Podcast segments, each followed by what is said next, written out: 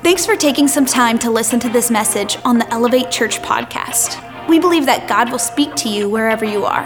Now let's prepare our hearts and hear what God has for us today. Hey, welcome everyone. We are so glad that you are here today. I don't think you are here by accident. And I'm excited because we're launching a, a three-part message series called Vows. I don't know if you've noticed this or not, but there are marriages struggling all over the place. And I believe this is not acceptable to God. That God has so much more for us, so much better for us. And we want to invest in the lives of those who, who hope to one day be married. So you don't say years later, I wish I would have known, you know, that back then. No, we want to equip you with spiritual truth today that will prepare you for the relationships that God uh, has for you tomorrow. And to also speak directly to existing marriages, to strengthen them, encourage them, and see them become everything that God would want them to become. As we get started, I'm curious, who in this room or watching online has made a mixtape before?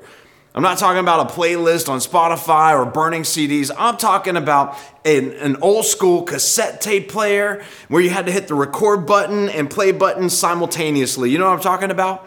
Uh, I'm talking about listening to Casey Kasem until just the right song came on that you wanted to record that would express your deepest desires for love in just the right way. And you made it because, you know, telling a girl, close your eyes, give me your hand. You know, that sounds a little bit creepy, but playing the song, you know, making a mixtape could express it in a way that you wanted to say it. Now, I've made several mixtapes. Now, I know when it comes to finding, though, true love, this can be a scary proposition. Like you want to find the right person and at the same time try to avoid all the wrong ones. And when it comes to relationship, we're all asking the question, who? Who? Like who's the best person that will bring meaning and hope or security into my life? We ask the question, who's my soulmate? Or who's the, the person I'm going to spend the rest of my life with? Or, or here it is, who's the person that's going to make me happy? And, and you're looking for the who. And, and maybe if you're not looking for the who, you might be looking at who you are already with. And you're, you might even be saying, I'm not sure if it is him. Maybe I got the, the wrong who sitting by me. Whatever it is, I think there is a fundamentally better question to ask first. And that is, Why? Why? Why should I seek a relationship to begin with? Or, or why should we be getting married? Or why should I endure the marriage that I'm currently in? Why is a big question. And I would submit it's a way more important question. Now, culture would suggest that the why is because, well, they make me feel the butterflies, and I just want to feel the butterflies. Can I tell you something? Butterflies die.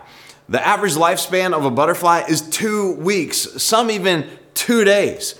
Or, or people will say, well, it's how they make me feel. You know, she completes me. And that's that's culture's definition of why. But God's word has an infinitely greater definition of why. And I want to help us firm up why by looking at two different places in God's word today, Luke chapter twelve and Genesis twenty-four. And in Luke chapter twelve, verse twenty-nine, Jesus is talking to some people that, that don't have uh, much to their name. They're wrestling with a lot of fear as it relates to God's provision for their, their life. Is there going to be enough? You know, is there going to be enough food? Is there going to be enough clothing or, or basic needs met? That's what they're asking. They didn't, they didn't have, you know, closets full of clothing like we do. They didn't have freezers full of food. You know, basically they had what they needed for that day. They lived day to day. And the idea of having enough back then is very significant. It's a big deal. And it's incredibly hard for us to relate to. And listen to what Jesus says to them. He says, don't worry about such things. These things dominate the thoughts of unbelievers all over the world. But your Father already knows your needs. See, somebody needs to hear that today. Hey, your Father in heaven knows your needs. And when I read that, it's like this weight is kind of lifted off my shoulders. Like when you read that, it's can we all just take a, a deep collective, you know, breath? All the stuff that you're stressing about, all the stuff you're, you're worried about, the work, bills, everything that you're carrying around. finances or stuff in your marriage and relationships, like questions of maybe I married the wrong one, or I thought they were the right one, but but now he's a jerk. You know, all that stuff that is related to, man, am I ever going to find the right one? Or could she be the right the right one? Am I ever going to, you know, marry the right one? Or which dating website should I should I go to to find the right one? Which, by the way, there's like twenty-four hundred of them. All of that stuff. He knows your needs. And the first thing you need to remember is your Father in heaven who loves you already knows your needs that you have. And not, not just physical needs, but your need for companionship, for love, for fulfillment, security. God knows your needs. So the question for you and the question for me today is, do I really believe that? Do I really believe he already knows? And then how do I access that? Well, the good news is the very next verse tells us. It says, seek. Somebody shall seek. Just seek. You know, listen, just because I'm not in the room today does not mean you need to sit there and not participate. Somebody say, seek. Seek. Seek the kingdom of God above all else. In other words, seek the kingdom of God above that girl or that guy. Seek the kingdom of God above getting married. Seek the kingdom of God above being single. And if you do, what's the result of that? These are the, the words of Jesus. He says, and he will give you everything that you what? Need. It doesn't say everything you want. I want Brad Pitt on a white horse. No, I didn't say that. Listen, if we could just grab a hold of this right here and apply it to our relationships, we could pray, go home, and call it good. But the challenge is we all go, well, if I could just have that girl, or if I could just meet that guy, you know, with shredded abs and, and chiseled features, not unlike that of Pastor Colby's. If I could just meet the one, then I'll be fulfilled. I'll be happy. And often what we think we want, God knows is not what we need. Or if I could just get married, all my problems would go away. Like, we all know better than that. But Jesus comes along and says, hey, wait, wait, wait, put God first. Seek him first. It's not about a relationship. It's about the relationship. And if you could get this, like, you wouldn't worry.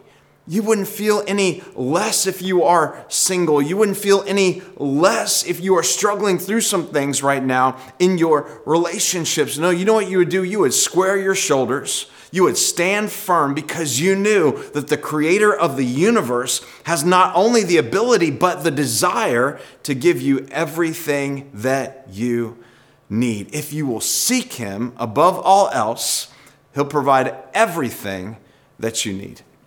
And listen, maybe you're married here today and your relationship is struggling. I want you to hear this. Seeking God and putting him first is the one thing, don't miss this, that you can do. The one thing you can do that will really change your heart and your life from the inside out. And so we're going to look at relationships over the next few weeks from all different perspectives. However, before we go any further, you need to know you can't change anybody. Like, we wish we could. You know, some of us still believe perhaps that we can. Like, some of you got married so that you could change that person. Like, I'm going to make an honest man out of him. How's that working out for you? See, some of us got into a relationship because, well, I'm going to fix him. And I just want to remind you, you can't change anybody. However, if you will focus on first seeking God and allowing him to change you from the inside out, change how you respond to things, how you are impatient, change how we are selfish. We all are. Change the way that we react in certain situations. Then maybe he didn't change or she didn't change, but you did. Your perspective did. Your heart did. And I know it's easy in a series like this to go, man, I hope my husband is listening, or I hope my wife is listening. But you know who God has here listening right now? You. So Jesus has given us a great principle here. And it's a promise that if you will seek God as your first love, don't miss this, he will lead you to your true love. Not in, say, your romantic love. It could be.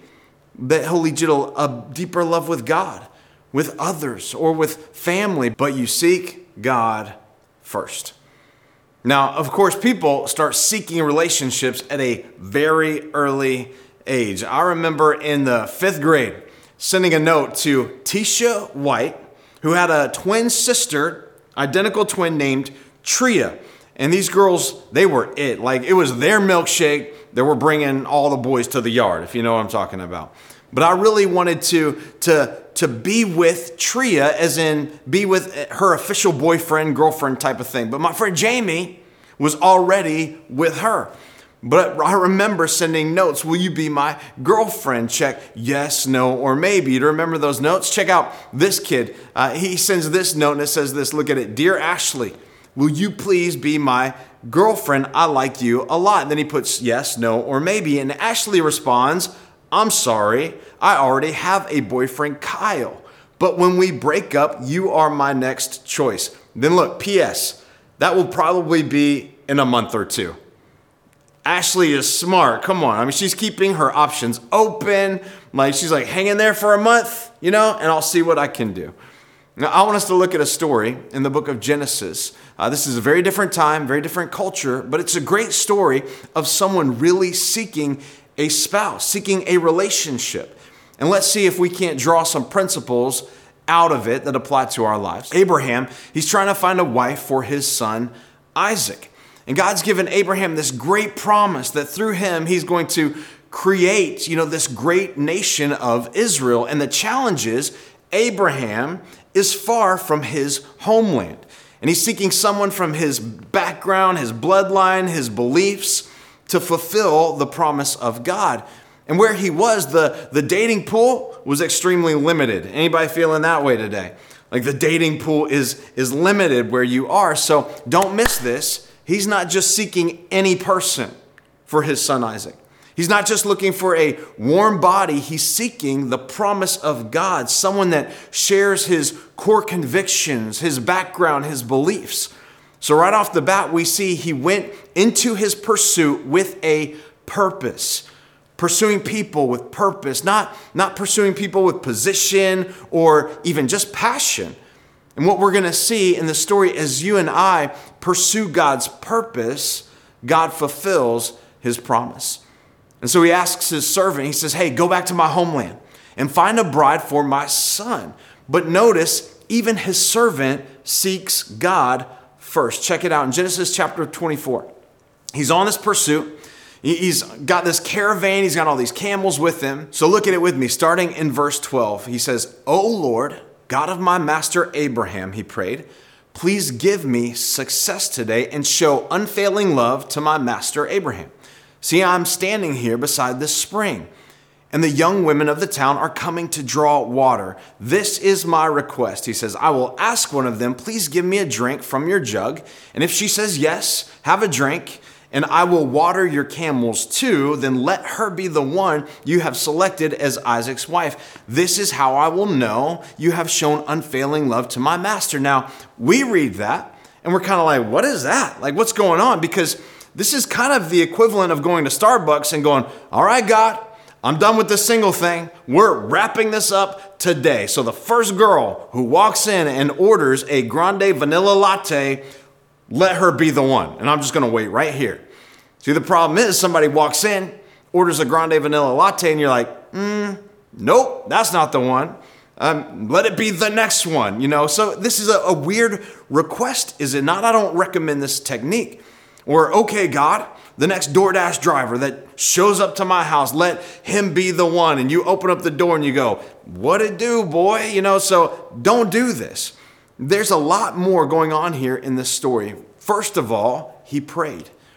He's at this natural spring well in a, the cooler part of the day, which was a great time to go because all the ladies would come out to draw water.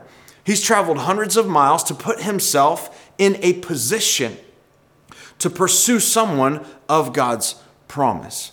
So he's looking for someone that shares the faith and the perspective that will align with his master's. And he's waiting there.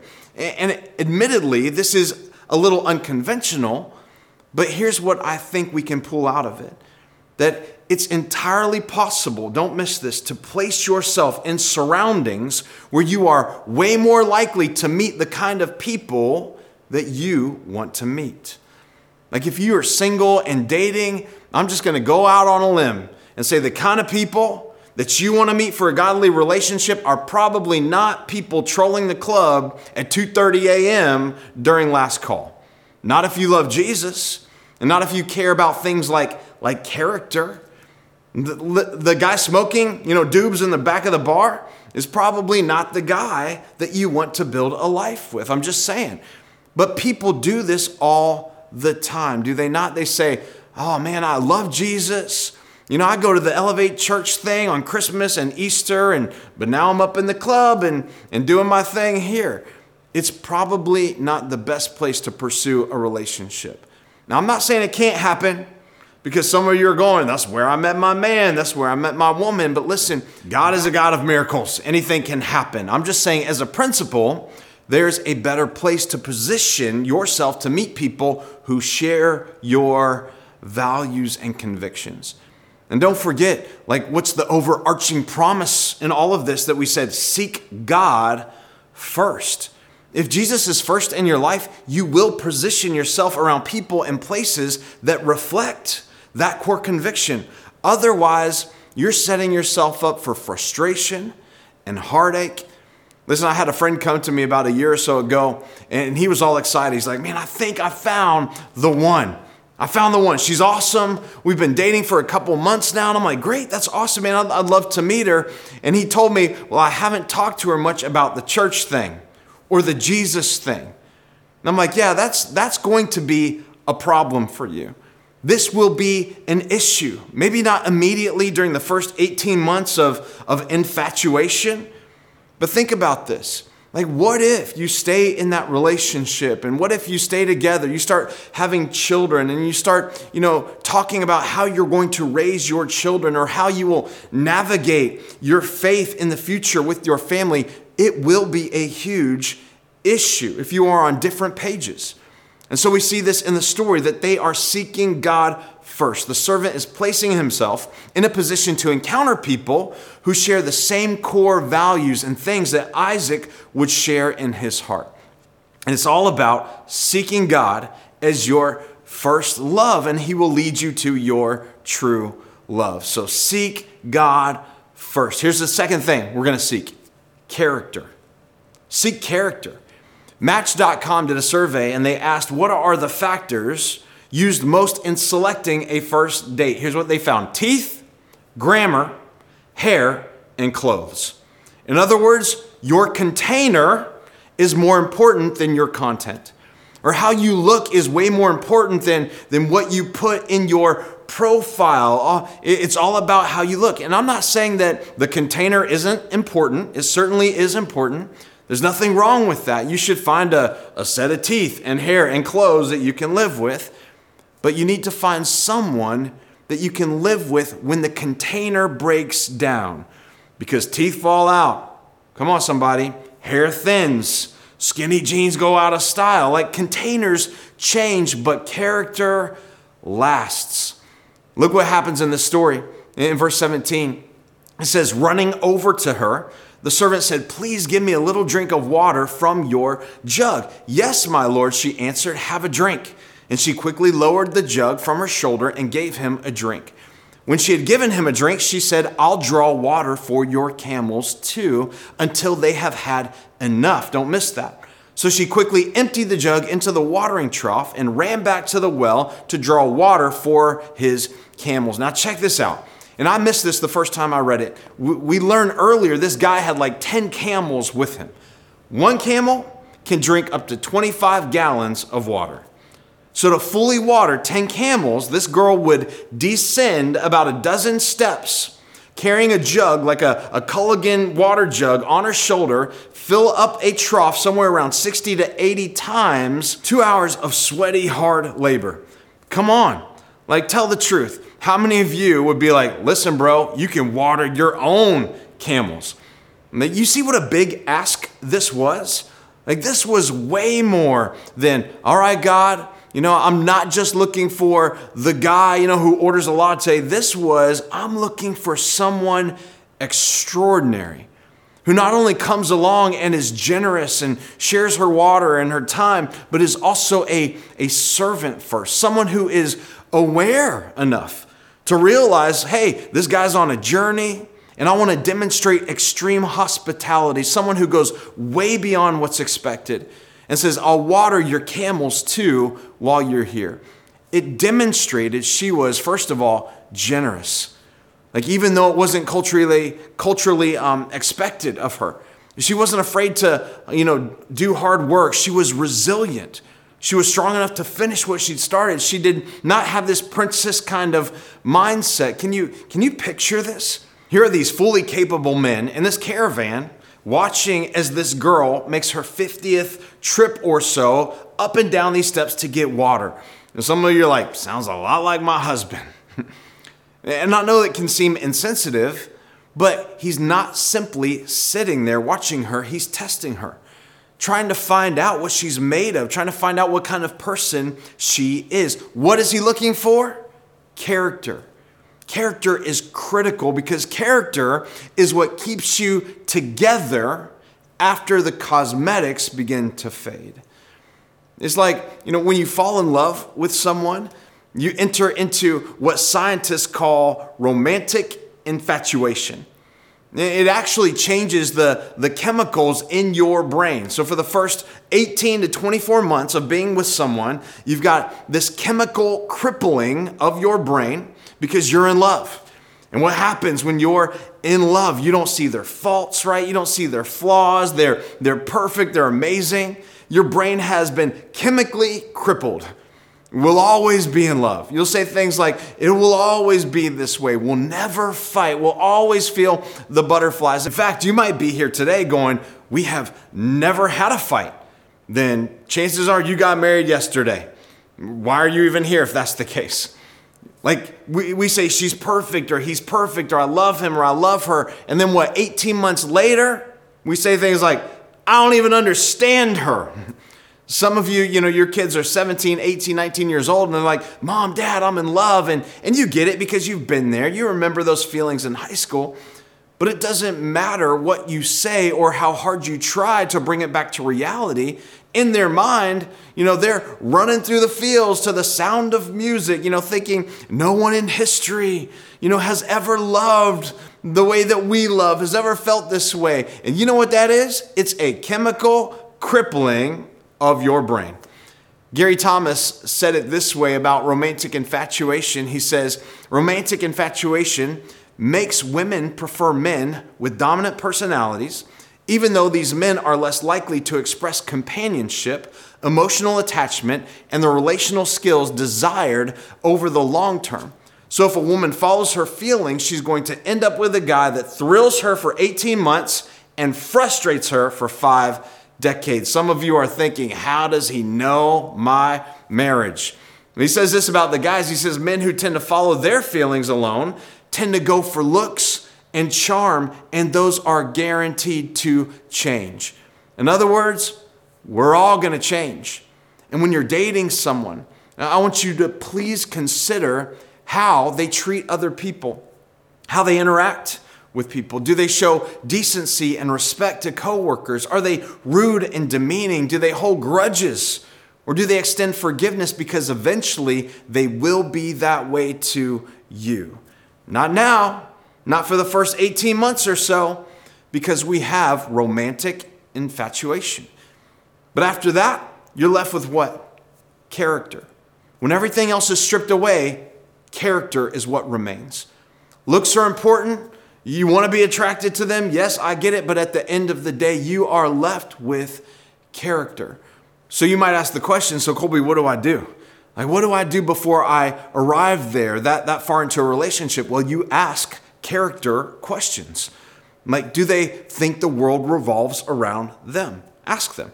Are they encouraging and are they servant-hearted, or do they honor marriage and hold it in high regard? Ask them, do they follow through with commitments, even small ones, or especially small ones? Do they work hard, or are they, you know, pretty lazy? Because who you end up with at the end of the day is that person and their character. And maybe you're going, well, that's great, Colby, but I already married her, or I already married him, and the infatuation is long gone. Like, we haven't run through the fields to the Sound of Music in a long, long time. In fact, there's lots of things we haven't done in a long time. You, you might even say our mixtape sounds less like Eternal Flame and more like Metallica. Like, it's hardcore. It's just, it's drama, drama. And that's where some of you might be right now. So in that case, the only person you can control, listen, is you. Like, as long as you focus on their faults and their failure, you are focusing on things that you can't control. Sure, you can gripe about it, you can complain and moan and nag, and maybe that's what you do, but it does not work. In fact, it has the opposite effect. It generally drives them further away, makes them, you know, even more bitter, more angry, causes them to dig in and continue the behaviors just to annoy you, or at least that's what you imagine in your mind. And so here we are. And all you can do is to say, God, change my character, change my heart. God, work in my life. Help me be more loving. Help me, you know, feel like, you know, I, I'm I'm doing all that I can to better our relationship. Seek God first. And while you can't control them, you can influence them through your love and character, but you can never influence through nagging. Listen, our job is to love that person. It's God's job to change them. Come on. Seek God first. Seek character. And then here's the last one I want to give you. Seek commitment. So the way that the rest of the story plays out in Genesis chapter twenty-four, you know, clearly from another time and another culture, but the servant goes to Rebekah's house and he identifies himself and says, hey, I'm here to find a wife for my master's son, Isaac. And she agrees to go. So verse sixty-four says, when Rebekah looked up and saw Isaac, she quickly dismounted from her camel. Who's that man walking through the fields to meet us? In other words, she was like, who's that? And, and he replied, it's my master's son. So Rebekah covered her face with her veil. Then the servant told Isaac everything he had done, and Isaac brought Rebekah into his mother's tent, and she became his wife. Like, boom, done. Keep reading. It says he loved her deeply. It's interesting, as you continue to read their story, it's far from perfect. Adjusting to this new relationship, you know, they had struggles with infertility, uh, you know, they got pregnant with twins, and, you know, they had this economic breakdown that happened. They had this brush with adultery. The oldest son marries someone who worships other gods, and all this turmoil, this huge mess, this whole family begins to implode. And you know what that sounds like to me? Modern day marriage, drama, friction, challenges. It's not easy. However, it's commitment that keeps it together. Commitment is what's going to keep you together through all the disappointments that go on, through all the challenges of, of life. I asked Kristen just this week, uh, you know, because I'm feeling pretty good about the marriage. And so I asked her, hey, you know, have I disappointed you recently in our marriage? And I'm thinking, you know, I caught her off guard. You know, she's going to have to think long and hard about this. Probably not going to be able to come up with anything, you know, at all to say. I, I was half expecting her to look at me and go, what? Disappoint me? You could never disappoint me. Like, like, come on, guys. You, you don't ask the question unless you know the answer, right? So I asked her the question. I'm, you know, you know, not thinking I'm opening Pandora's box, you know, because I, I want to know what's going on inside. So I say, have I disappointed you recently? And she goes, yep.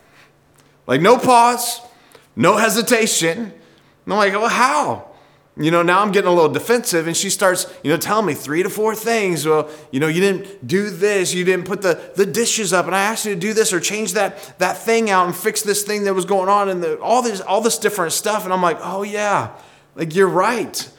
I, I did do that. I forgot to do those, those things. Marriage and relationships are all about commitment and leaving room for one another's faults. Colossians says this, make allowance for each other's faults. The language is that of, of going on a trip. It's like packing a bag. And when you're packing, you know, for a relationship or a marriage, you have to leave extra room in that bag for faults, for mistakes and failures and, and struggles and challenges, because you're going to have them. Some of you ladies, right, when you go on a trip, you pack an extra suitcase. It's your, your shopping suitcase. You're planning on filling that thing up and bringing some stuff home. Well, maybe, just maybe, you need to pack a relational suitcase for him or for her, because you're going to need to leave room for that commitment to grow. So the first thing we got to do is seek God. Seek God first above all else, and then seek character. Make sure we're going after the thing that's going to continually last in people, and then also seek commitment. And let's leave room for one another's faults. Hey, would everyone pray with me? God, thank you so much for an opportunity to strengthen our relationships, to strengthen our marriages, but also to set people up for success that are looking for a future husband or a future wife, God. We know that you want us to um, pursue people of purpose and people, God, of your promise. And so help us to get in right situations, right surroundings in order to do that well. And God, I just pray right now for those that are struggling perhaps in this room, that they would take this season, God, to focus on not controlling each other, God, but being able to, to change the things that we can only change in our life. God, maybe soften our hearts towards our spouses, soften our hearts towards one another, so that we could grow in our relationships together. It's in Jesus' name we pray. Amen. Thanks for checking out this week's message on the Elevate Church podcast. We hope you really enjoyed it. If you made a decision to follow Jesus, congratulations. Welcome to the family. We would love to know about it, so please let us know by going to elevatechurch.com slash yes. There will be some practical resources to help you as you start this journey. If you want to support the mission and vision of Elevate, go to elevatechurch.com slash give. Thank you for living generously. We hope you enjoyed this message. Have a great week.